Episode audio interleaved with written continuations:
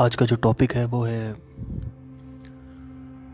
Financial success का spiritual journey पे जो रोल है या शांति के साथ क्या इसका कनेक्शन है फाइनेंशियल सक्सेस का उसके ऊपर हम इन डेप्थ बात करेंगे। और मेरे साथ क्या क्या हुआ इस सबको लेके इस पर भी मैं जो मेरा एक्सपीरियंस है मेरा जो अनुभव है उसकी आ, उसका विश्लेषण हम स्टार्ट करते हैं। तो देखिए कि बहुत सारे लोग हैं जो जब इस दिशा में जाते हैं तो उनको पता भी नहीं है कि वो किस तरफ़ बढ़ रहे हैं। क्योंकि देखिए, इसमें सीन क्या है कि आप आगे बढ़ रहे हो, आप काम कर रहे हो, इस इस दिशा की तरफ़। आपको पता नहीं क्या आने वाला है। और जो भी लोग इसमें घुस रहे हैं। आप में से कई लोग जो हैं, उन्होंने अभी अपनी चार पाँच महीने पहले स्पिरिचुअल जर्नी या एक साल पहले स्टार्ट करी, जो भी है, कि आपने इसकी तरफ़ रुझान लेना स्टार्ट किया है। आज मैं आपको बताने वाला हूँ, उसके एंड में क्या आता है। जब आप पूरी तरीके से आपकी जो अंडरस्टैंडिंग है, ये, उसमें ये बस जाता है कि मैं इस पूरे के पूरे ब्रह्मांड का अधिष्ठान हूँ। मतलब मैं ब्रह्मांड हूँ सिंपल हु एम आई को मैं अभी एक सेकंड में रैप कर रहा हूँ।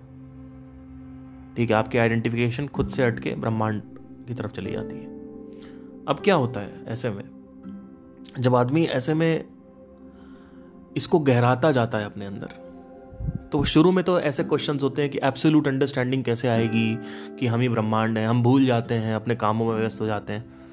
तो फिर आप धीरे धीरे ये सब चैलेंजेस जो आते हैं, इसको आप कॉन्कर करते हो और मेहनत करते हो और आगे बढ़ते रहते हो और पीछे पड़े रहते हो कि मैं आत्मज्ञानी बन जाऊँ। मुझे आत्मज्ञान प्राप्त हो जाए। जब आपको आत्मज्ञान प्राप्त हो जाता है, इसके बाद क्या होता है वो किसी को नहीं पता। वो मैं बताना चाहता हूँ। जब आपकी सोच बहुत डेंस हो जाएगी, प्राप्त होने का मतलब ये नहीं कि कोई पॉइंट है जहाँ पे आप पहुँच गए। इट इज़ लाइक मसल तो मसल में क्या होता है, अभी आपकी नौ बाइसअप है धीरे धीरे सोलह बाइसेप हो गई। अब सोलह बाइसेप लेट से आपका टारगेट है, सोलहवीं बाइसअप के बाद आप भारी चीज़ें उठा लोगे। लाइफ में, है ना? तो ये इंटरेस्टिंग वे है कि कहने का क्योंकि नवी बाइसेप काफ़ी कमज़ोर है दसवीं ग्यारहवीं कमज़ोर है। पर सोलहवीं बाइसेप जो है यानी बाइसेप्स अगर आपकी सोलह हो जाती है तब आप भारी चीज़ें उठा लोगे। यानी लाइफ का जो भार है वो आप सोलवे पे उठाओगे यानी आपको आत्मज्ञान प्राप्त हो गया। आपको पता चल गया कि आप ब्रह्मांड हो। अब इसके बाद क्या होता है?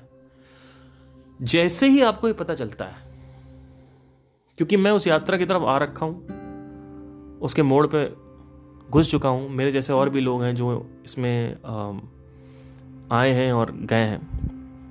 और उन्होंने ये अनुभव किया है, जब वो इस पॉइंट तक पहुँचे हैं। ये जो पॉइंट है, इसके बाद क्या होता है कि सब कुछ, जो कुछ भी आपके डिज़ायर्स हैं, वो ऑटोमेटिकली चाहे आप चाहो, चाहे ना चाहो, छूटने लगेंगे। अब डिज़ायर का मतलब क्या है? जो भी डिज़ायर है, किसी भी तरीके का कोई भी पैशन से रिलेटेड डिज़ायर है, आपको कुछ लाइफ में बड़ा करना था म्यूज़िक करना है, आपके जो लक्ष्य हैं बड़े बड़े वो लक्ष्य आपको छोटे लगने लगते हैं। जब वो छोटे लगने लगते हैं तो उनकी तरफ़ जो सीरियसनेस है, वो ख़त्म हो जाती है। क्यों? क्योंकि लक्ष्य जब तक बड़ा नहीं होगा, तब तक ज़रूरी नहीं है कि वो आपको गंभीरता में डुबाए राइट जब लक्ष्य बड़ा होता है तो ही हम गंभीर होते हैं उसकी तरफ़। अगर लक्ष्य बड़ा बड़ा नहीं है, छोटा है लक्ष्य छोटा बड़ा मतलब क्या? माइंड में कितना बड़ा है माइंड में कितना छोटा है? लक्ष्य छोटा मतलब ये नहीं कि मुझे करोड़पति बनना है, ये नहीं। लक्ष्य छोटा मतलब क्या कि आपको करोड़पति बनना है, लेकिन आपके लिए वो कितना इंपॉर्टेंट है? वो इंपॉर्टेंस गिर जाती है। क्यों? क्योंकि आपके लिए करोड़पति बनना इसलिए था क्योंकि आपको वो करके कुछ sense of wellbeing sense of passion of money, uh, comfort life, uh, BMWs, all these materialistic thing achieve होगी राइट दो दो दो चीज़ों के लिए आप कर रहे हो। एक तो पैसे के लिए कर रहे हो एक तो आप नाम के लिए कर रहे हो बरकत के लिए कर रहे हो मतलब पैसे के लिए कर रहे हो धन के लिए कर रहे हो नाम के लिए कर रहे हो पद के लिए कर रहे हो समृद्धि के लिए कर रहे हो ये सब चीज़ें हैं। इसीलिए तो आप लक्ष्य बनाते हो और क्यों लक्ष्य बनाते हो? लक्ष्य बनाने का मकसद क्या है? कि आपको पद चाहिए प्रतिष्ठा चाहिए सम्मान चाहिए, ठीक है, रिस्पेक्ट चाहिए, आपको पैसा चाहिए, आपको सोसाइटी निचले भाव से देखती है, नीच कहती है। अब आपको ऊंच पे जाना है जिससे आप सोसाइटी की नज़र में ऊपर आ सकें। लड़की का जो बाप है वो आपको हाथ दे सके, क्योंकि आपको लगता है वो हाथ मिलने के बाद बहुत कुछ हो जाएगा लाइफ में। तो ये सारी चीज़ें जो है, इसी वजह से आप करते हो। और कोई रीज़न मुझे बता दो। जिस वजह से तुम लक्ष्य को अचीव कर रहे हो। तुमको एक पूरे ऑल ओवर इंडिया एक ऐसा प्रोडक्ट प्रोडक्ट लाना है, जो प्रोडक्ट लाइफ चेंजिंग हो लोगों के लिए। ये क्या है? एक लक्ष्य है।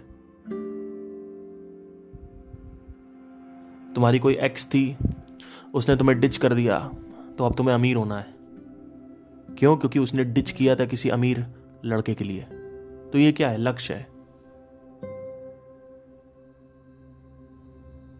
ज़रूरी नहीं है कि तुम्हें सिर्फ़ एक्टिंग से प्यार है, इसलिए तुम एक्टर बनना चाहते हो। तुम एक्टर इसलिए भी बन रहे हो क्योंकि तुम्हें नेम एंड मनी भी चाहिए। नेम फेम मनी भी चाहिए तुम्हें, इसलिए भी तुम्हें एक्टर बनना है। अपने आप से सच बोलो, ये मत कहो कि मुझे सिर्फ़ एक्टर इसलिए बनना है क्योंकि मुझे एक्टिंग से प्यार है। क्योंकि एक्टिंग से अगर तुम्हें प्यार है तो तुम किसी रामलीला में भी एक्टिंग कर लो। वहाँ भी तो तुम्हें अपना सेटिस्फैक्शन मिलेगा। लेकिन तुम्हें बॉलीवुड से और हॉलीवुड से निकलना है। तो तुम एक्टर इसलिए बन रहे हो क्योंकि तुम्हें name fame money plus acting से प्यार है। पहले चीज़ों को एकदम स्पष्टता से देखना सीखो। जो मन में क्या है, उसको, उसका स्पर्श करो। जो मन में चीज़ें चल रही हैं एग्जैक्टली exactly मेरा मन क्या चाहता है? किस तरीके से मैं प्रोग्राम्ड हूँ? मेरी कंडीशनिंग क्या है? इसका, इसकी थोड़ा सा, इसका स्पर्श करो। हमें पता ही नहीं होता हम क्या चाहते हैं। कुछ लोग होते हैं। सेकंड कैटेगरी के लोग, वो एक्टिंग कर रहे हैं, क्योंकि उनको सिर्फ़ name and name fame money चाहिए। उनको एक्टिंग में इंटरेस्ट नहीं है। उनको एक्टिंग को मीडियम की तरह यूज़ करना है कुछ पाने के लिए। तो दोनों ही केसेस में नेम फेम मनी चाहिए ही चाहिए। और मनी अगर नहीं चाहिए होगा तो करी क्यों रहा है आदमी काम फिर? तो ये कहना गलत है कि आ, मुझे नेम फेम मनी नहीं चाहिए। साथ में वो भी तुम्हें बैकग्राउंड में चल रहा है। प्राइमरी फोकस तुम्हारा एक्टिंग है। ठीक है तो ये दो कैटेगरी के लोग होते हैं जो कर्म योगी प्लस तमो योगी हैं साथ ही साथ जो दूसरे हैं वो तमो योगी और कर्म योगी सिर्फ़ तमो योगी हैं। मतलब तम तामसिक चीज़ों की तरफ़। आकर्षित होके कर रहे हैं कि प्राइवेट जेट खरीदना है, इसलिए एक्टर बनना है बिजनेसमैन बनना है। ठीक है? अब यहाँ तक क्लियर हो गया। तो अब क्या होगा? अब तुमने मेरी बात सुनी या पता नहीं क्या हुआ तुम्हारी लाइफ में, तुमने दिशा बदल दी। अमूमन तो कई लोग 99.99 परसेंट लोग तो इस दिशा की तरफ़ आते नहीं हैं। सिर्फ़ एक ही दिशा के, एक एक एक परसेंट लोग सिर्फ़ 0.001 परसेंट लोग इस दिशा की तरफ़ सीरियसली आते हैं। क्योंकि कुछ लोग जो हैं वो सिर्फ़ इसलिए आते हैं कि क्योंकि उनको जानना है कि अच्छा ठीक है, भगवत गीता क्या है, या आत्मज्ञान क्या होता है, ये सब थोड़ा बहुत जाना, फिर अपना उसी में कर्म योग में चले गए, नहीं तो तमो योग में चले गए। ठीक है? तामसिक चीज़ों में चले गए, नहीं तो राजसिक चीज़ों में चले गए। ठीक है? तमो योग एक कोई टर्म नहीं है, ठीक है? तो मैं माफ़ी माफ़ी चाहता हूँ। तो या तो आप तामसिक चीज़ों की तरफ़ चले गए, या तो आप राजसिक चीज़ों की तरफ़ चले गए। ठीक है, वापस। तो थोड़ा बहुत आके देखा सूँगा सांगा उसके बाद फिर वापस चले गए। जैसे एक डॉगी नहीं होता है, आता है फिर वो। कुछ लोग उसमें से होते हैं, वो क्या करते हैं कि वो आगे बढ़ जाते हैं। वो पागल होते हैं। उनको चाहिए होता है कुछ समझना। वो इसलिए नहीं आते क्योंकि उनको इच्छा है। वो इसलिए आते हैं क्योंकि उनको क्राइसिस है। बदलाव सिर्फ़ दो दो नतीजों से होता है। या तो तुम्हें उस चीज़ की तीव्र इच्छा हो गई है, इसलिए तुम आ रहे हो। नहीं तो तुम क्राइसिस की वजह से आ रहे हो। क्राइसिस मतलब क्या? तुम्हारे अंदर कोई दुख है, उसकी वजह से आ रहे हो। यही दो रास्ते होते हैं। लेकिन इस मार्ग पे आने के बाद एक पॉइंट आता है जहाँ पे तुम्हें एक्चुअली में वो प्राप्त हो जाता है जिसलिए तुम आए थे। अब जब प्राप्त हो जाता है तो इसके बाद क्या होता है कि सब कुछ छूटने लगता है। मतलब तुम्हारे सारे जो डिजायर्स हैं, वो इवेपरेट होने लगेंगे। इवेपरेट मतलब क्या? जैसे फॉर एग्जांपल आपके सामने एक यू नो क्या कह सकते हैं? प्लास्टिक है। अब प्लास्टिक को अगर आप जलाओ, जलाते रहो जलाते रहो, जलाते तो वो काला धुआँ एटमॉस्फेयर में चला जाएगा। तो वो अभी प्लास्टिक था, अब वो इवेपरेट हो गया। अब वो प्लास्टिक वहाँ नहीं है, अब वो सॉलिडिटी खत्म हो गई उसकी। तो ये जो डिज़ायर हमारे अंदर सॉलिड हो रखे हैं जो ठोस और डेंस हो रखे हैं हमारे अंदर इतने ज़्यादा। ये जो ठोसपन है, ये नीचे गिरने लगता है। ये समझने की ज़रूरत है कि ये जो ठोसपना है, ये नीचे गिरने लगता है। अभी क्यों नीचे गिरता है? क्योंकि आप ये जान चुके हो कि ये एक बहुत छोटी चीज़ है। जब आपके अंदर ये ज्ञान आ जाएगा कि तुम कौन हो तो ऑटोमेटिकली तुम अपने आप को बड़ा समझोगे। क्यों? क्योंकि तुम इस पूरे का पूरा ब्रह्मांड हो। तुम पूरा का पूरा ब्रह्मांड हो। अब तुम्हारे सामने जो लक्ष्य थे, वो सब छोटे हो जाएँगे तुम्हारे सामने। अब क्या होगा? अब जो होगा, वो कुछ खतरनाक होगा। सारी चीज़ें इवेपोरेट होने लगेंगी। मतलब क्या? जो तुम्हारे लक्ष्य थे। अब जब इवेपोरेट होगा तो क्या होगा? क्या होगा? पहले हम डिज़ायर देखते हैं क्या क्या आपका। सबसे पहले तो आदमी के अंदर ये डिज़ायर होता है कि मुझे एक सच्चा प्यार करने वाला कोई आशिक चाहिए। कोई इमोशनल सपोर्ट के लिए हमें एक पार्टनर चाहिए। जब मैंने शुरुआत करी थी तो मेरी ज़िंदगी में इमोशनल सपोर्ट नाम की कोई चीज़ नहीं थी। मेरे घर वाले बिज़ी थे अपने काम में। अगर मैं रो रहा हूँ तो समझ लीजिए मेरे पास कॉल करने के लिए कोई नहीं है, क्योंकि कोई अवेलेबल नहीं है। कॉलेज में मैं देखता था कि रोज़ मम्मियों का कॉल आ रहा है, पर मेरी मदर का कभी कॉल नहीं आता था। हार्डली कभी महीने में एक दो बार कॉल आ गया। वो इसलिए आता था क्योंकि क्या चल रहा है और क्या मतलब ठीक है, फ़ीस वगैरह, वो मतलब फाइनेंशियल कोई दिक्कत नहीं थी। इमोशनल जो अटेंशन बच्चे को चाहिए होती, वो नहीं थी। अब आप emotional attention being a parent अपने बच्चे को नहीं देख रहे हो। ऊपर से इस खतरनाक दुनिया में आपने बिना बच्चे को अटेंशन दिए हुए, इमोशनल अटेंशन फाइनेंशियल अटेंशन नहीं, इमोशनल अटेंशन दिए हुए अपने बच्चे को तुमने इस जंगल में छोड़ दिया, जहाँ पे भेड़िए घूम रहे हैं मांसाहारी जीव घूम रहे हैं। जहाँ पे शेर है, टाइगर है, भेड़िए, सियार, लकड़बग्घे, ये सब घूम रहे हैं। ऐसे जगत में तुमने अपने पुत्र को छोड़ दिया। अब जब तुमने अपने पुत्र को छोड़ दिया तो वो पुत्र क्या करेगा? आपसे तो कोई अवेलेबिलिटी है नहीं तो वो क्या करेगा? नेक्स्ट अवेलेबिलिटी क्या है? नेक्स्ट अवेलेबिलिटी क्या है भाई? लड़की के पास जाओ। भाई, आदमी को दो ही लंबे बाल वालों का सपोर्ट चाहिए होता है। ध्यान देना इस बात का। दो लंबे बाल वाले मनुष्य ही आदमी को चाहिए तो आपकी माँ चाहिए होती है आपको। ठीक है, अगर आप एक लड़के हो तो आपको अपनी माँ चाहिए, नहीं तो आपको अपनी पत्नी चाहिए। या तो आपको अपनी प्रेमिका चाहिए, जो भी उसको क्या क्या कहना चाहो, जो भी कहना चाहो। एक पार्टनर चाहिए, ठीक है? और अगर आप एक लड़की हो तो आपको छोटे बाल वाले चाहिए, या तो आपको आपके पापा चाहिए, जो आपको उस लेवल पे अटेंशन दे सके, और या तो आपको अपना कोई प्रेमी चाहिए पार्टनर चाहिए। तो अब क्या होगा? जब पुत्र को या पुत्री को, अभी मैं पुत्र का एग्ज़ाम पुत्र को नहीं मिला तो पुत्र क्या करेगा? बाहर ढूंढेगा। अब बाहर जो भेड़िया है ध्यान दीजिएगा, बाहर सब कोई भेड़िया है। बहुत रेयरेस्ट ऑफ़ रेयर अगर ऐसा मिरकल हो गया तो आपको कोई अच्छी लड़की मिल गई। नहीं तो आज तो आज की दुनिया में ये 2023 आ गया अभी 2023 में मैं भविष्यवाणी कर रहा हूँ। अभी तो फिर भी चांस है कि आपको सच्चा प्यार मिल जाएगा। वो भी दो तीन परसेंट। नेक्स्ट दस साल में ये दो तीन परसेंट गिर जाएगा, एक परसेंट पे, और उसके दस पार में, दस साल, बीस साल में ये खत्म ही हो जाएगा। मतलब मैं क्या कह रहा हूँ कि zero point zero zero zero one percent possibility होगी कि आपको एक अच्छा पार्टनर मिल जाए। क्यों? क्योंकि रेस्टलेसनेस बढ़ती जा रही है फ्रस्ट्रेशन बढ़ता जा रहा है, और जब आदमी फ्रस्ट्रेट होता है तो वो प्यार करने के काबिल नहीं होता है। वो सोशल सपोर्ट के काबिल नहीं होता है। वो क्या तुम्हें प्यार देगा? जब वो खुद इतना क्रोधित है, उसके पास खुद प्यार नहीं है तो वो क्या प्यार देगा तुम्हें?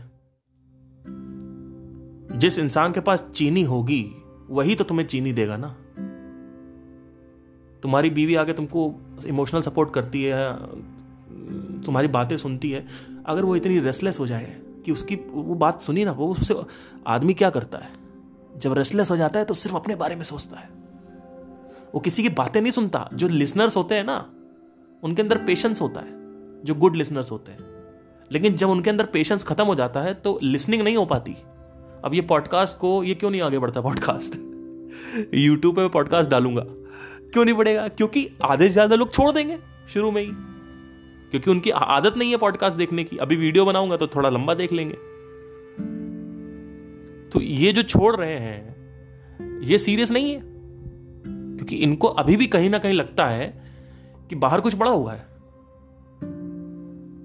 और जब तक तुम्हें एक परसेंट लगता रहेगा, बाहर कुछ पड़ा हुआ है, तब तक तुम इस मार्ग पे ना ही आओ तो अच्छा है।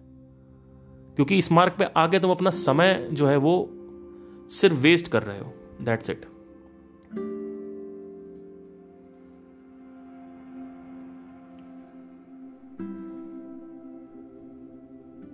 तो समय बर्बादी या समय को गंवाना एक अच्छी चीज़ नहीं है। ठीक है?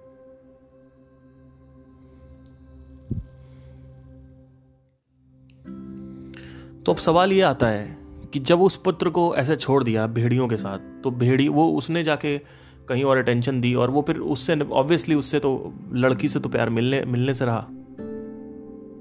तो अब आदमी क्या करेगा? है ना? तो अब सवाल ये आता है कि जब आप ये सब कुछ करके देख चुके हो, फिर आप इस मार्ग पे आते हो, फिर उसके बाद क्या होता है, आपको वो चीज़ मिल तो जाती है? इमोशनल सपोर्ट नाम की चीज़ आज मेरी दुनिया, आज मेरी जीवन में है ही नहीं। मुझे चाहिए ही नहीं किसी किसी के बाप का, किसी के माँ का, किसी की बेटी का सपोर्ट मुझे चाहिए ही नहीं। और ऐसा नहीं है कि मैं इसको बोल के कुछ पा लूँगा। ये एक्चुअली में ऐसा ही है। पिछली चार, पिछले चार पाँच साल से मैं एकांत में समय व्यतीत करता हूँ। अगर मैं किसी से शादी भी करने वाला हूँ तो आउट ऑफ़ हैप्पीनेस कर रहा हूँ। हैप्पीनेस के लिए नहीं कर रहा हूँ। दोनों में डिफरेंस है बहुत। एक है आप हैप्पीनेस के लिए शादी कर रहे हो। एक है आप हैप्पीनेस से शादी कर रहे हो। खुशी से शादी कर रहे हो। दोनों में डिफरेंस है। जब आप खुशी से शादी करोगे तो अब आपके पास जो सोर्स है खुशी का, वो जो कुआँ है, वो कहीं और है। वो अब आप लड़की में कुआँ नहीं ढूंढोगे, क्योंकि लड़की कब तक पानी देगी तुम्हें? आज पानी है, कल नहीं है। ये आरओ की तरह है कि थोड़ा बहुत पानी कभी कभी निकलता है, कभी खत्म हो जाता है। फिर भरना पड़ता है। फिर तब तक, जब तक नहीं भरेगा, तब तक प्यासे रहो। और थोड़ा थोड़ा थोड़ा एक एक दो दो बूंद पानी मिल रहा है। है ना? तो ऑल दो आर का बहुत घटिया एग्ज़ाम्पल था बट ठीक है। तो समझ में आ गया होगा। तो अब इस पॉइंट पे आने के बाद, जो रिलेशनशिप का डिज़ायर है, यानी इमोशनल सपोर्ट वो ख़त्म हो जाता है। अब तुम्हें किसी के बाप से फ़र्क नहीं पड़ता कि वो आए चाहे ना आए। चाहे वो तुम्हारे साथ रहे, चाहे प्यार करे, चाहे चीट करके चली जाए, आपकी लाइफ में दो तीन चार पाँच दिन तक थोड़ा सा इफ़ेक्ट रहेगा। अगर ज़्यादा अटैचमेंट है तो पंद्रह बीस दिन, एक महीना, दो महीना मैक्स आप बाहर आ जाओगे, आप डिप्रेशन में नहीं जाओगे। लोग पता है क्यों नहीं बाहर आ पाते ब्रेकअप से? क्योंकि उनको वापस उस लोनलीनेस में नहीं जाना है। लोग नाटक कर सकते हैं इंस्टाग्राम से। इंस्टाग्राम पे फेसबुक पे कि मैं खुश हूँ, लेकिन खुद से, अपने मन से कैसे नाटक करोगे तुम? हम लोग को तुमने सब बता दिया कि तुम बहुत खुश हो इंस्टाग्राम पे, लेकिन अपने मन को कैसे बताओगी या बताओगे? तो अब सवाल यह आता है कि जब इस पॉइंट पे हम पहुँचते हैं तो हमें दो तीन चीज़ें समझनी होती हैं। कि पहली चीज़ तो रिलेशनशिप से रिलेटेड जो डिज़ायर है, वो क्या है? इमोशनल सपोर्ट वो ख़त्म हो गया। इमोशनल सपोर्ट आपको चाहिए ही नहीं। सच में नहीं चाहिए लिटरली मैं बता रहा हूँ। ये एक ऐसी चीज़ है जिसको अगर आपने अचीव कर लिया मतलब आप समझ लो सोना है आपके पास, पारस मणि है। लेकिन पारस मणि का भी नेगेटिव पॉइंट होता है, क्योंकि लॉ ऑफ़ डुअलिटी चल रही है यहाँ पे। पारस मणि तो है आपके पास, ध्यान देना। लेकिन पारस मणि जब तक नहीं मिली, तुम्हें यह लगा कि सारी प्रॉब्लम्स मेरी सॉल्व हो जाएँगी इससे। पर the moment you get that paras mani what happens is कि अब पारस मणि को पाने के बाद एक बाई प्रोडक्ट प्रॉब्लम चालू हो जाएगी। एक फॉलो अप प्रॉब्लम चालू हो जाएगी। जैसे आप मोबाइल खरीदते हो, अब आपको चार्जर और अगर वो ना दें यूएसबी और ईयरफोन और सर्विस सेंटर ना दें तो अब क्या होगा? फॉलो अप प्रॉब्लम आ जाएगी। आपको चार्जर चाहिए ईयरफोन चाहिए, ये चाहिए फॉलो अप प्रॉब्लम सब फॉलो अप प्रॉब्लम्स है। ठीक है? तो अब सवाल यह आता है कि वो फॉलो अप प्रॉब्लम है क्या? क्योंकि लोगों को ये इमेज बनी हुई है कि अद्वैत की तरफ़ यात्रा करो, अद्वैत की तरफ़ यात्रा करो तो सब कुछ सही रहता है। सब कुछ सही रहता है। जो तुम चाहोगे वो तो तुम्हें मिल जाएगा। लेकिन इसका मतलब ये नहीं है कि तुम्हें सब कुछ मिल जाएगा। अब वो सब कुछ क्या है? एक तो आपका रिलेशनशिप से रिलेटेड इमोशनल सपोर्ट आपको नहीं चाहिए। बहुत बढ़िया। ऑल ऑल एंड गुड ठीक है, लेकिन अब क्या होगा कि सिर्फ़ एक डिज़ायर नहीं छूटता। है यही तो चक्कर है लोग सोचते हैं हमें ये मिले पर ये ना मिले। अरे आएगा तो पूरा आएगा। होलिस्टिक अप्रोच होती है यहाँ पे। आपको फ्रेगमेंटल चीज़ें नहीं मिलती। अरे रिलेशनशिप में जो इमोशनल सपोर्ट चाहिए या या आपको नहीं वो सब तो मिल गया चलो हाँ, नहीं मिला। ठीक है इमोशनल सपोर्ट आपकी ज़िंदगी में अब आपको नहीं भी मिला तो आपको कोई फ़र्क नहीं पड़ता। लेकिन इसका कौन क्या है? वट इज़ द सकारात्मक? सकारात्मक जो क्षेत्र है या पक्ष है, वो हमें नहीं दिखता इसका। नकारात्मक, माफ़ी चाहूँगा। नकारात्मक जो साइड है, वो नहीं दिखता हमें।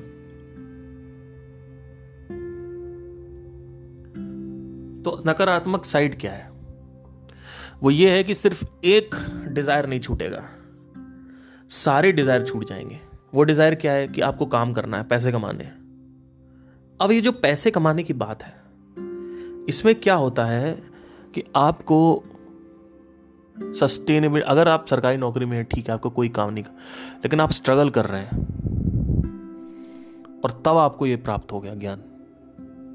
तब आपके लिए उतना ही उचित करना ज़रूरी होगा जितना चाहिए होगा। और आप पैसे की तरफ़ से आपका ध्यान हट जाएगा। तो लाइफ में क्या होगा कि कंपल्शन जो है वो पैसे का अभी तक था आपके लिए, लेकिन अब वो कंपल्शन भी खत्म हो गया। अभी तक आपको एक कंपल्शन था इमोशनल सपोर्ट का, लेकिन वो खत्म हो गया, पर ये भी कंपल्शन खत्म हो जाएगा। तो अब क्या होगा, जो आपके बड़े लक्ष्य हैं वो पूरे नहीं हो पाएँगे। अब ये अच्छी चीज़ भी है, अगर देखा जाए तो। लेकिन ये पूरी तरीके से ही खत्म हो जाती है। मतलब क्या आपकी तरफ़ आपका पैसे की तरफ़ ध्यान जाएगा ही नहीं जाए, जाए जाएगा ही नहीं। किसी भी चीज़ को बड़ा करने के लिए लाइफ में बिज़नेस में या किसी भी पढ़ाई कर कुछ भी उसको आपको बहुत दिल से करना पड़ता है। उसमें बहुत ज़्यादा अटेंशन चाहिए। तो उसकी वासना ज़रूरी है बनना। अब वासना बनेगी ही नहीं आपकी ज़िंदगी में किसी चीज़ की। किसी भी चीज़ की वासना नहीं बनेगी। सिर्फ़ इसकी वासना बनेगी कि एकांत में है, इसकी वासना बनी रहे। ये अच्छी वासना है, सात्विक वासना। एकांत में है और और सेल्फ रियलाइजेशन की बातें और ये भगवत गीता और ग्रंथ और सच्चाई, सत्य सत्य का साथ, ये सब तो है, बढ़िया है। लेकिन राजसिक जो भोग है, उसकी तरफ़ जो कर्म योग जिसको बोलते हैं, वो भी खत्म होने लगता है। तो कुछ करने का मन नहीं करेगा। या तो आपका पैसा बहुत ज़्यादा आपने डाल रखा है म्यूचुअल फंड में डाल दिया तो आपका बढ़िया चल रहा है कोई दिक्कत नहीं है।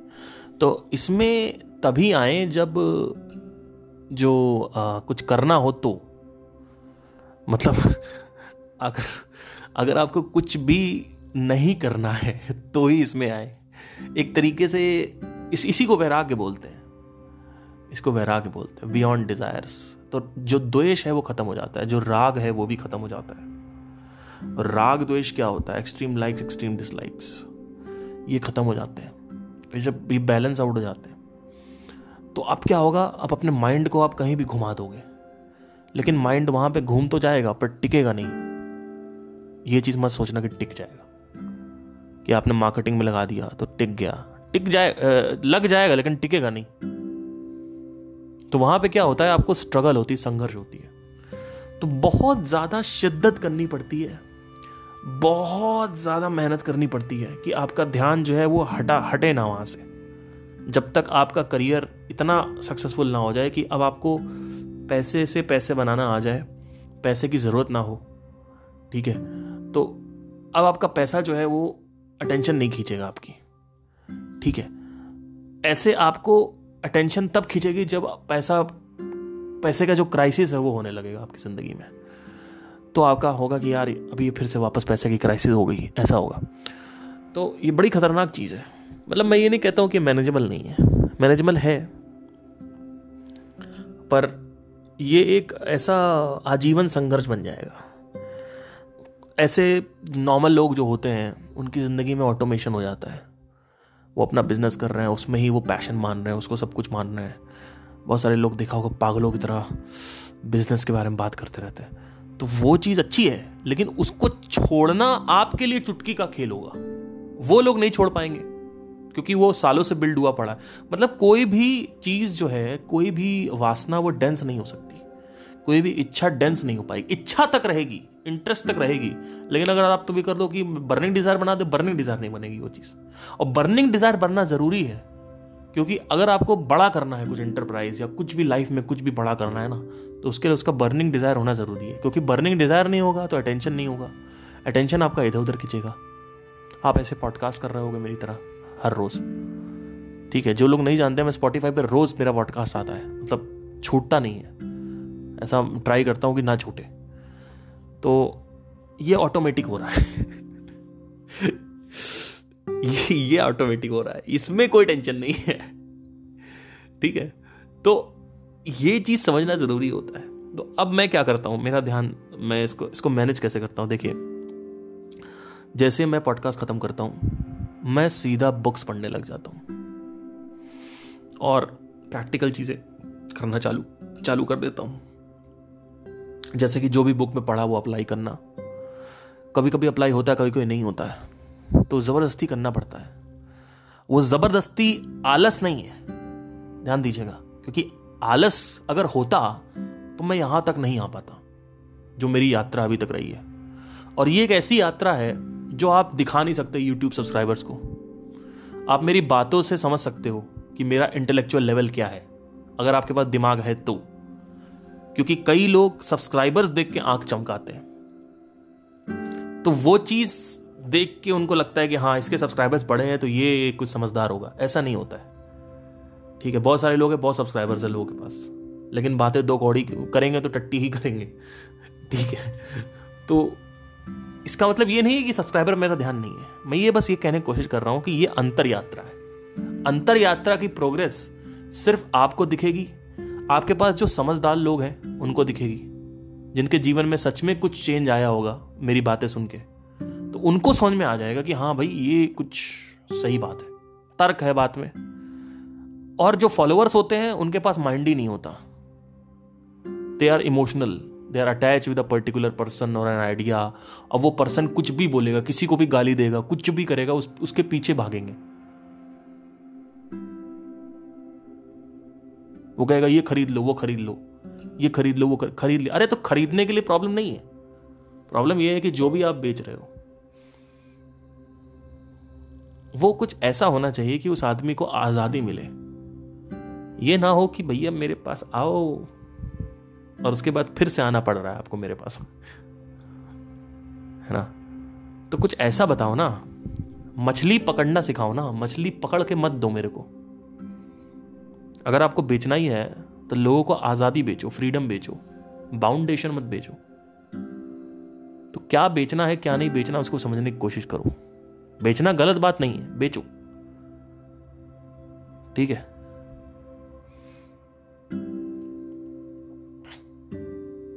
तो अब सवाल यह आता है कि इसको मैनेज कैसे करें? मैनेज करने का वही सिंपल तरीका है कि माइंड में जो कलर बना हुआ है, जो कंडीशनिंग है, वो डी कंडीशनिंग होने के बाद उसको कंटिन्यूसली रोज का रोज जो भी आपका लक्ष्य है, उससे रिलेटेड कंटेंट पढ़ना होता है।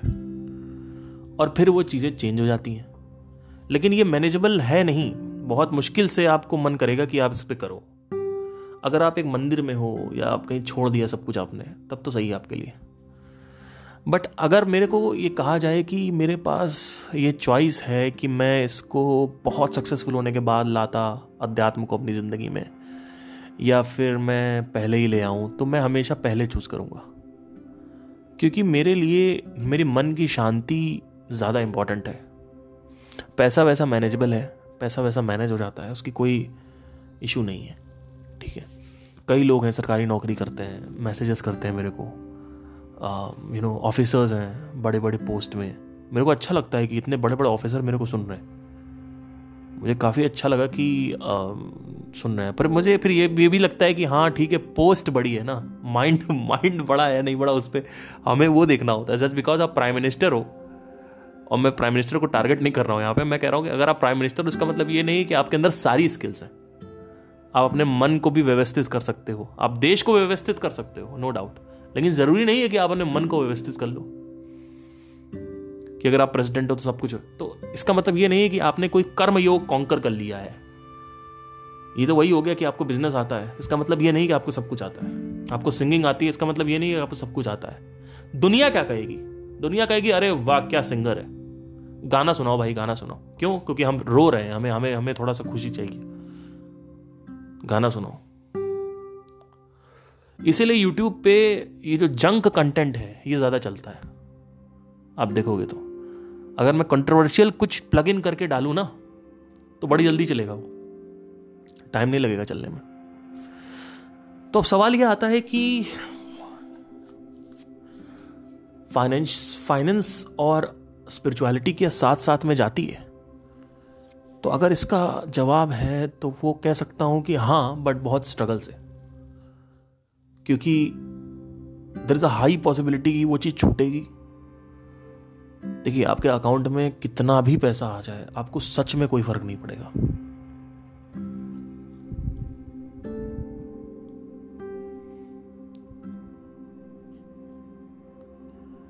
एक एग्ज़ाम्पल लेता हूँ। मेरा दोस्त है एक। वो बहन की शादी कराने के लिए उसने चार, पाँच, छह लाख रुपए ले लिए। अब क्या हुआ? कि मैंने उससे बोला, मैंने कहा कि, भाई, जितना था उतने में ही करा देते। और नहीं होता तो भी क्यों करा रहे हो शादी? तो कहता, क्या बात कर रहे हो? क्या बात कर दी तुमने यार? ऐसे थोड़ी होता है यार। बहन की शादी नहीं कराएँगे क्या? मैंने कहा, नहीं तो सात आठ लाख रुपए का कर्जा लेके तुम शादी कर रहे हो, तुम कमाते कितना हो? पच्चीस, तीस, चालीस? कब तक तुम चुकाओगे उसको? पाँच लाख रुपए का तुमने कर्जा तुम कर्जा ले रखा है। कैसे करोगे? अरे देख लेंगे यार। अब बुलेट गिफ्ट किया उसको। किसको? उसके पति को, बहन के पति को। अब बुलेट तो आपने गिफ्ट कर दिया। लेकिन आपने चादर के, चादर से ज़्यादा पैसे फैलाए। उससे जो आपकी फ्रीडम है, वो छिन गई। क्योंकि आपको अपने माइंड में आपने अपनी बहन को और अपने माँ बाप को सब, सबसे ऊपर रखा है, जो कि अच्छी चीज़ है। लेकिन फ्रीडम को भी रखिए। लोग यही करते रहते हैं पूरी ज़िंदगी। अपनी फ्रीडम दे देते हैं किसी और को। और फिर रोते रहते हैं। ऐसा भी नहीं है कि खुश रहते हैं। हाय ये, हाय वो, हाय ये, ऐसा हो गया, हाय मेरी पहिए हाय वो। अगर बहन की शादी हो रही है, अब देखो ये मेरी चॉइस है। क्योंकि कई लोगों को ये बड़ा अटपटा लगेगा कि ये क्या बात बोल दी। अगर किसी का एक्सीडेंट हुआ है, आपने कर्जा लिया, बनता है, आपने उसकी मृत्यु को होने से बचाया है, वो एक दुख में था, उस दुख से आप उसको निकाल रहे हैं। ये साला बच्चा पैदा करने के लिए और ये सुख के सुख के लिए आप कर्जा क्यों ले रहे हो?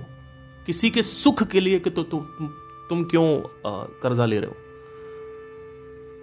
आजकल की बेटियाँ इतनी बड़ी हैं कि वो खुद सब मैनेज कर सकती हैं। और अगर ऐसे में इतना आप पैसा लेके शादी कर रहे हो, अगर आप पचास हज़ार में करो, जितना आपका बजट है, उतने में शादी करो। नहीं नहीं नहीं, हम तो इतनी बड़ी शादी करेंगे, समाज क्या कहेगा?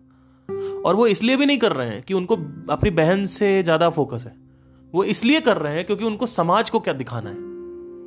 आप आप ध्यान देना दोनों में ज़मीन, बहन थोड़ी कुछ कह रही है। बहन नहीं कह रही कुछ कि हमें शादी कराओ या कोई बहन तो कह रही, भैया, ठीक है, कोई दिक्कत नहीं है।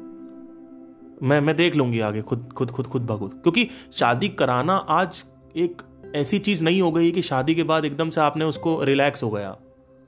शादी के बाद भी बहुत सारे कॉन्सिक्वेंसेज आ सकते हैं जो बिना शादी किए नहीं थे, वो कॉन्सिक्वेंसेज आ सकते हैं। कि आपका पति मारा मारी कर सकता है, पति कहीं एक्स्ट्रा मराइटल कर सकता है। ऊपर से आप हाउस वाइफ बन के जा रहे हो, आप इंडिपेंडेंट नहीं हो। तो आप के पास पावर नहीं है, आपकी जो फिर से आपकी जो फ्रीडम है, वो कॉम्प्रोमाइज होगी। आजकल जो औरतें हैं, लड़कियाँ हैं, वो वो तुरंत डाइवोर्स क्यों लेती है?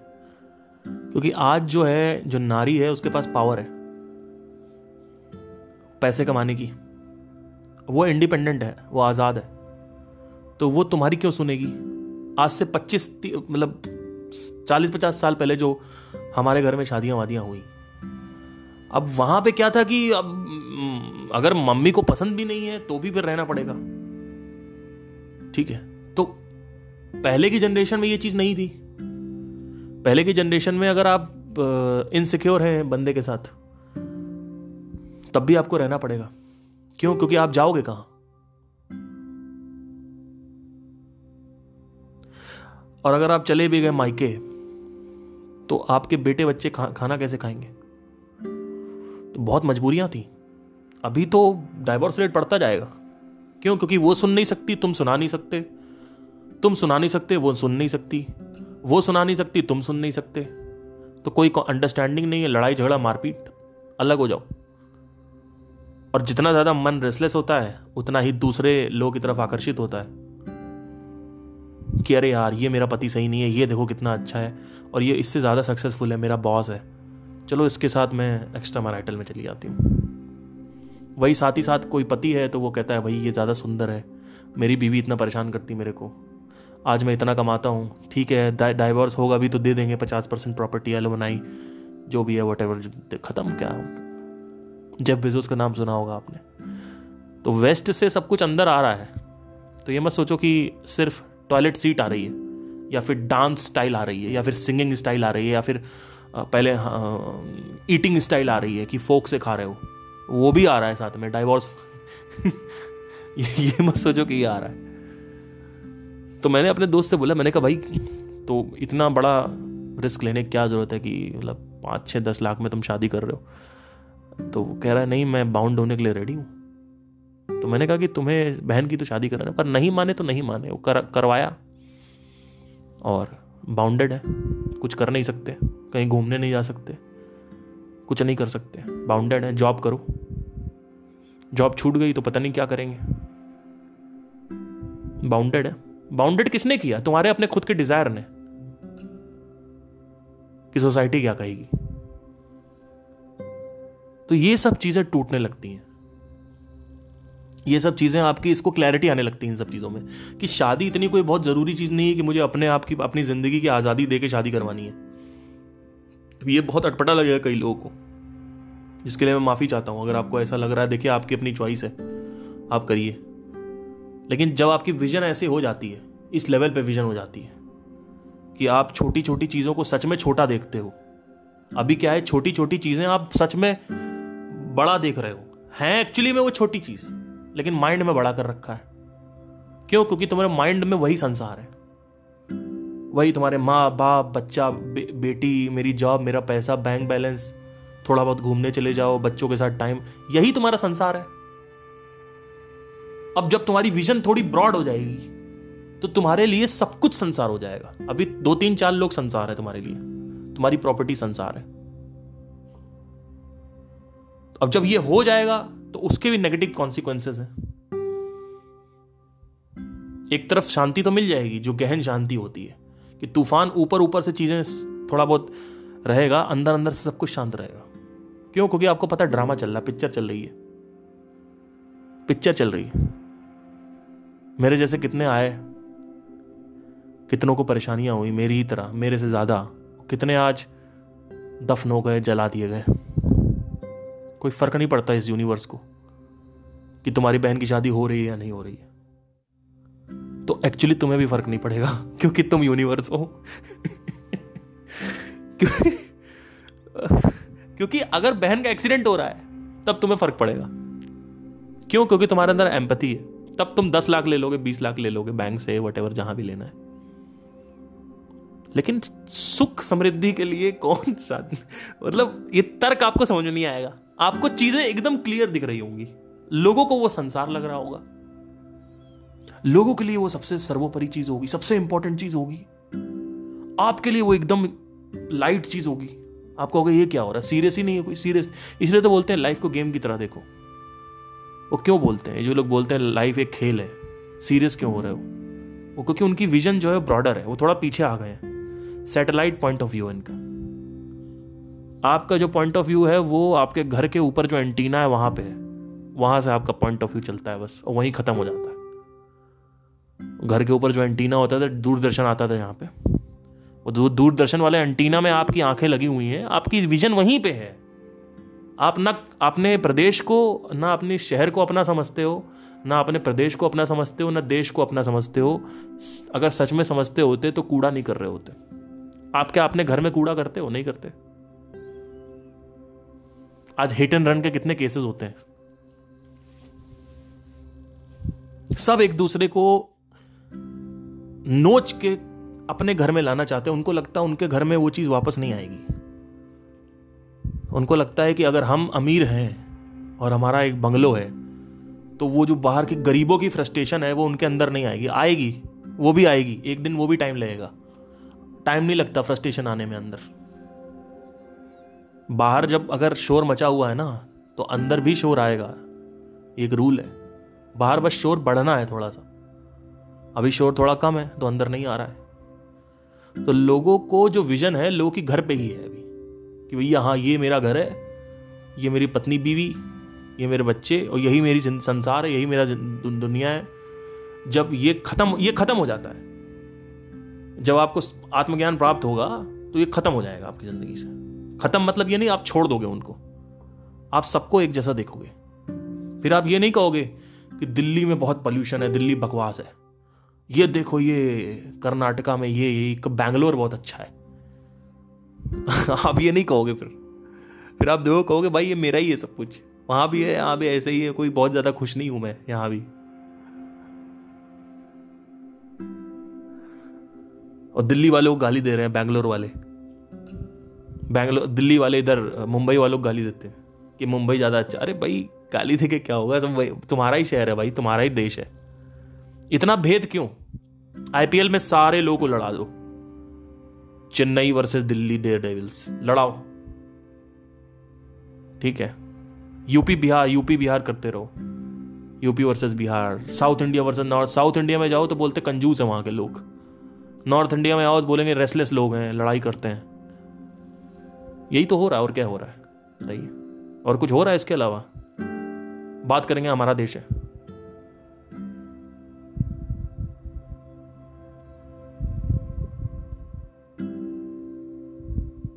तो ये जो दोगलापन है लोग के अंदर, कि जो एक्चुअली जिसको अटेंशन चाहिए आर्मी का कोई शहीद हो जाता है, उसको उतनी अटेंशन नहीं मिलती। फार्मर में किसी को कोई अटेंशन नहीं मिलती है। तो वो चीज़ तो है नहीं। अटेंशन किसको मिल रही? सेलिब्रिटी को। ऑल दो एक बराबर सबको मिलनी चाहिए, ऐसा भी नहीं है कि उनको भी ना मिले। लेकिन जो बात होती है कि मैं भारतीय हूँ और उसके बाद फिर हम लड़ रहे हैं रिलीजन के नाम पे, ये जो चीज़ है, ये मेरे कॉन्सेप्ट से थोड़ा बाहर ये सब चीज़ें खत्म हो जाएगा। फिर आपके लिए मदर अर्थ हो जाएगा। मदर मदर अर्थ का ही पार्ट मदर इंडिया है, पर सिर्फ़ मदर इंडिया हमारी मदर नहीं है। पूरा का पूरा जो ग्रह है, वो हमारा, हमारी माँ है। यहाँ तक आपकी सोच आ जाएगी। अभी क्या है कि ये मेरा देश है, वो उनका देश है, लड़ाई करो। ये सब क्या है? भिन्नता की वजह से ही तो हो रहा है ये। कि हमें एक सेंस ऑफ़ सेपरेशन है। कि कुत्ते को हम मार रहे हैं, बिल्ली को हम मार रहे हैं, हाथ काट रहे हैं, पैर काट रहे हैं, ये सब खत्म हो जाएगा। हैविंग सेट दैट सब कुछ खत्म होने के बाद भी कुछ रिपरकर्शन हैं। ऐसा नहीं है कि आपको सब कुछ समझ में आ गया तो भैया सब कुछ बढ़िया है। फाइनेंशियल कुछ आपके जो अंदर की जो जितने भी जो भी चीज़ें हैं, जो भी गुच्छे हैं, ये जो गांठे हैं अंदर की वासनाओं की, ये सब गांठें खुलने लगती हैं। कुछ समझ ही नहीं आएगा आपको। आपको हर कोई ऐसा लग रहा होगा कि एक सेम दृष्टि से देखोगे आप। ऑल दो प्यार आप अपनों से ही अटैचमेंट अपनों से ही होगा। ऐसा नहीं कि सबसे अटैचमेंट हो जाएगा। लेकिन वो ये नहीं होगा कि आपकी सिर्फ़ वहीं तक विजन रहे, कि मैं सुबह से शाम तक सिर्फ़ अपने घर वाले, ये नहीं होगा। ये जो पकड़ के लोग बैठते हैं कि तू तू मेरा बेटा है तो इससे शादी कर तो मेरा इसी, यही, इसी में करियर बना, अगर नहीं बनाएगा तो घर से बाहर निकाल देंगे। तो ऐसा व्यक्ति जिसको आत्मज्ञान प्राप्त है, अगर उसके घर वाले उसको आके कह रहे हैं कि तुमको हम घर से बाहर निकाल देंगे तो वो खुशी खुशी घर से निकल जाएगा। क्योंकि उसके लिए घर और बेघर नाम की चीज़ नहीं है। उसके लिए जहाँ वो है, वही घर है। वो कोलकाता में है तो घर है। तमिलनाडु में, न्यूजीलैंड में है तो घर है। वो सब जगह घर मानेगा अपने आप को। होम सिकनेस नाम की चीज़ नहीं होगी। क्योंकि होम बचा ही नहीं। Is some nothing called as home the entire planet is your home so if you are staying in a jungle you will not miss your home याद आएगी लेकिन ये नहीं होगा कि वो मेरा घर है ये पराया है वो जो जंगल है उसमें आपको एक अपनत्व दिख रहा होगा अभी जंगल आपको एक दूसरे विजन से दिखता है एक टर है एक फ़िल्टर है कि ये जंगल क्या घटिया चीज़ फिर जंगल में जो हवा है, जो जो जो एनर्जी फील होती है जंगल में, वो आपको फील होना स्टार्ट हो जाएगी कि हाँ ये मैं हूँ। हर तरफ़ मैं होगा। मैं सिर्फ़ आपके घर तक नहीं रहेगा। वो मैं, घर, प्रदेश, देश, काल से रहित हो जाएगा। किसी भी, कोई भेद नहीं होगा किसी भी चीज़ में। जब ये विजन आ जाती है तो अब छोटी छोटी जो डिजायर्स हैं, मुझे सिंगर बनना है, मुझे एक्टर बनना है, ये खत्म होने लगते हैं। अब आप करोगे क्या? क्या करोगे?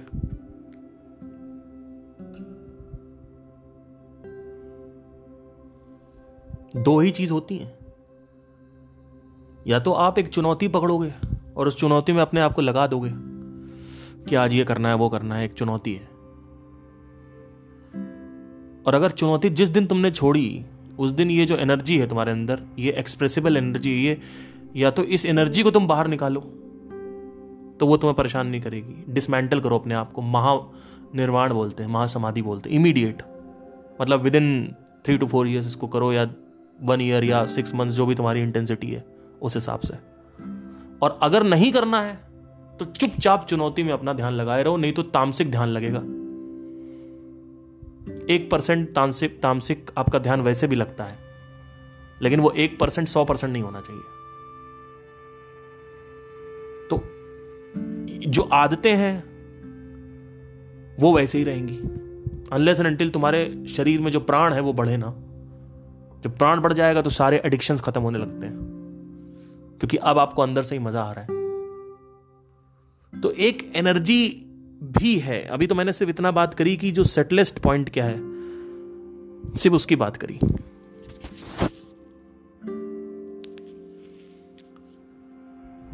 कि सेटलेस्ट पॉइंट की बात करी, लेकिन ऊपर जब आते हो तो प्राण, प्राणिक डायमेंशन आता है। प्राण लोक आता है। अब ये प्राण लोक कैसे काम करता है, किस तरीके से काम करता है, इसमें क्या क्या हो सकता है, ये भी थोड़ा सा समझना ज़रूरी है। तो मैं थोड़ा सा इसको ब्रीफ रखूँगा और इसको फिर हम एंड करते हैं। जब आपके प्राण, यानी जो आपकी जो एनर्जी है, यानी जो लाइफ फोर्स है, इस फोर्स को आप बढ़ा सकते हो। जब इस फोर्स को आप बढ़ाओगे तो जो भी एडिक्शंस हैं और जो अकेलापन है या अच्छा नहीं लग रहा है या मेलाटोनिन जो रिलीज़ नहीं वो सारा आपका खत्म हो जाएगी चीज़ें। एक बार ये खत्म हो गई तो फिर एक पॉइंट आएगा जैसे जैसे फोर्स बढ़ती जाएगी एनर्जी बढ़ती जाएगी फिर आपको जो आ, शरीर में पता नहीं इसको बोलना सही या नहीं सिद्धियाँ प्राप्त होने लगती हैं। अब सिद्धि क्या होती है? जब प्राण बढ़ जाता है शरीर में तो सबसे पहली जो सिद्धि होती है, वो होती है, ये आभास होना कि मुझे ठंड लग रही है या मुझे गर्मी लग रही है। तो कितनी भी तुम ठंड में चले जाओ, तुम नंगे वॉक कर सकते हो उसमें। ये पहली सिद्धि होती है। इसके बाद भी और भी सिद्धि होती है। आठ तरीके की सिद्धियाँ होती है, पतंजलि के अनुसार। और ये आपको पहले से ही आभास होने लगेगा कि विद इन अगर मैं इसको करता रह गया, ये आभास होने लगता है, क्योंकि प्राण जो है वो इंटेलिजेंट है। इसी प्राण ने तुम्हें बनाया है तो ये मत सोचो कि ये जो स्पेस है, ये बेवकूफ़ है, इसको कुछ पता नहीं है। ये बेवकूफ़ नहीं है, बहुत इंटेलिजेंट है। क्या तुम कर रहे हो, क्या सोच रहे हो, वो पता है सब कुछ उसको। तो प्राण जो है, वो आपको धीरे धीरे आपसे कम्युनिकेशन करना चालू कर देता है। मतलब क्या, आपको हंचेस आने लगेंगे। आपको सेंस होने लगे, आभास होने लगेगा। जैसे मम्मी लोगों को आभास होता है, बच्चा अभी खतरे में है। सिक्स सेंस टाइप तो वैसे ही ये जो सिक्स सेंस है, ये सक्रिय होने लगता है आपका। और ये जो प्राण है, ये आपका, आपको आभास कराने लगता है कि हाँ अब ये सिद्धि आने वाली है। विद इन बीस पच्चीस दिन में या अगर करते रहोगे तो। फिर जब ये सिद्धियाँ आती हैं, इसके जो कुंडलिनी है और ये सब चीज़ें जो हैं, ये सब चीज़ें होना स्टार्ट हो जाएँगी। शरीर में स्ट्रेच क्रेव बहुत ज़्यादा हो जाएगा। वो भी ज़रूरी नहीं है कि आप कुंडलिनी सर्वाइव कर पाओ। कई लोग तो मर जाते हैं इमीडिएटली फ्यूज आउट हो जाते हैं। कर्मा बचा है, वासना बची हुई है और आप शरीर से बाहर निकल गए हैं। तो समझ लो यू आर गॉन वापस आना ही है फिर, क्योंकि वासना बची हुई है। वासना को ख़त्म करने के दो तरीके होते हैं। एक कॉन्शियस और एक एनर्जी वाइज तो ये आपका ख़त्म हो गया। फिर एक पॉइंट आएगा कि आपको अर्ज़ उठने लगेगी। वो अर्ज़ क्या होगी कि आई हैव टू जैसे इजैकुलेशन की अर्ज़ होती है, वैसे ही इसकी अर्ज़ होती है कि have to ejaculate from this body eject from this body अब ये थोड़ा सा मिस्टिकल हो रहा है यहाँ पे। क्योंकि ये चीज़ जो है हमारे परसेप्शन में है नहीं। पर इस चीज़ को भी समझना ज़रूरी है क्योंकि सिर्फ़ ब्रह्मांड का जो सोर्स है उसको समझने से चीज़ें सही नहीं होंगी। ये चीज़ें ऑल दो वो पहले समझना ज़रूरी है, उसके बाद ये चीज़ें आती हैं। फिर धीरे धीरे आप देखोगे कि आपके अंदर अर्ज़ आने लगे कि ये जो प्राण है कम्युनिकेट करने लगता है आपके अंदर। बहुत सारी और भी चीज़ें होती हैं, वो जितना मैंने देखा है, मैं उतना बता रहा हूँ आपको। मेरे मेरे पास वो पॉइंट आ चुका था कि मुझे पता था कि अगर मैं इसके आगे बढ़ा तो वो सेंसेशन होना चालू हो जाती है कि मुझे छोड़ना है। अब वो सेंसेशन से पीछे आना कोई आसान काम नहीं है। ये आप ऑर्गेजम हो रहा है, आपको छोड़ दो। कभी नहीं छोड़ोगे ऑर्गेजम आप। कैसे कंट्रोल करोगे आप ऑर्गेजम वैसे ही। तो आपने छोड़ दिया। अब क्या होगा? तो बहुत सारी चीज़ें हैं जो हमें पता ही नहीं है कि हमारे ऋषि मुनि और क्या क्या बोल के गए हैं, किस तरीके से हमने हमसे बात करके गए हैं, क्या उनके एक्सपीरियंसेस थे। जब ये पॉइंट आता है तो आपको पहले से ही पता हो जाता है कि आगे ये ये चीज़ें आने वाली हैं। ये कैसे पता चलता है? यही जो प्राण है, ये आपसे कम्युनिकेट करना चालू कर देता है। इसका एक सिंपल सा एग्ज़ाम्पल है, जब मैं बचपन बचपन में बालकनी से कुत्तों को खड़े होकर देखता था और कुत्ते आपस में संभोग करते थे तो मुझे ये आभास होता था। मुझे एक क्वेश्चन उठता था कि यार, इन लोगों को हमें तो एट्थ क्लास में पढ़ाया गया टेंथ क्लास में पढ़ाए इन लोगों को कैसे पता है? अगर आप कुत्ते को एक कमरे में बंद करो और उसके साथ एक फीमेल पार्टनर छोड़ दो, जिसको हम बिच बोलते हैं तो वो the dog will start doing you know so it's not it's not funny actually it's if you see it if you question it that you you will understand ki how the hell it is happening. Because they are not knowing. इसका मतलब एक programme है जो चल रहा है। पूरा का पूरा प्रोग्राम है। वो कुत्ता वो प्रोग्राम का हिस्सा है। कुत्ता ऑटोमेटिकली वो कर रहा है। वो प्रोग्राम का हिस्सा है। वो प्रोग्रामिंग में वो चीज़ स्टोर है ऑलरेडी और जब ज़रूरत पड़ती है, जब कुत्ता एडल्ट होता है तो ऑटोमेटिकली वो जो स्टोरेज है, वहाँ से एक्सेस होता है। और वो इन्फॉर्मेशन जाती है और ऑटोमेटिकली वो हो रहा है। जैसे शरीर में आप खाना डालो तो ऑटोमेटिकली वो प्रोग्राम चलने लगता है। वैसे ही मुझे क्वेश्चन उठता था कि भाई ये क्या हो रहा है? तो ये चीज़ जो है ना, ये चीज़ बड़ी समझने की ज़रूरत है। लेकिन यहाँ तक अभी ना ही समझे तो ज़्यादा बेटर है। क्योंकि इसमें सीन क्या है ना कि अद्वैत की तरफ़ जो यात्रा है आपकी, अद्वैत वेदांत जो है, उसमें ये बात नहीं होती है। ये बात दूसरे पुस्तकों में कही गई है कि एनर्जी का जो रोल है वो क्या है। अद्वैत सीधा पॉइंट पे बात करता है। और पॉइंट पे ही बात करो तो ज़्यादा बेटर है, क्योंकि इसको जब आप सब जान जाते हो तो आपको ये जानने का ऑटोमेटिकली मन करता है कि एनर्जी की प्रकृति क्या है। ये जो प्राण है, इसकी प्रकृति क्या है। और कई लोगों को डीप मेडिटेशन में ये सब एक्सपीरियंसेस होते हैं, कई लोग रिवील नहीं करते। मैं थोड़ा सा मुफट हूँ, इसलिए मैं सब बता देता हूँ। तो ये प्राण वाला जो पार्ट है, इसको अगर आप छोड़ दें सिर्फ़ लास्ट वाला तो कुछ चीज़ें हैं जो लाइफ में नेगेटिव आ जाता है आपके साथ। जब आप ये पता कर लेते हो कि आप कौन हो। जैसे जैसे गहराता जाएगा तुम्हारे अंदर कि तुम कौन हो वैसे वैसे जो डिज़ायर्स हैं वो छूटने लगेंगे। ऑटोमेटिक मेरे कहने पे नहीं। ऑटोमेटिक आई होप आपको समझ में आया हो। Take care have a nice day and all the best thank you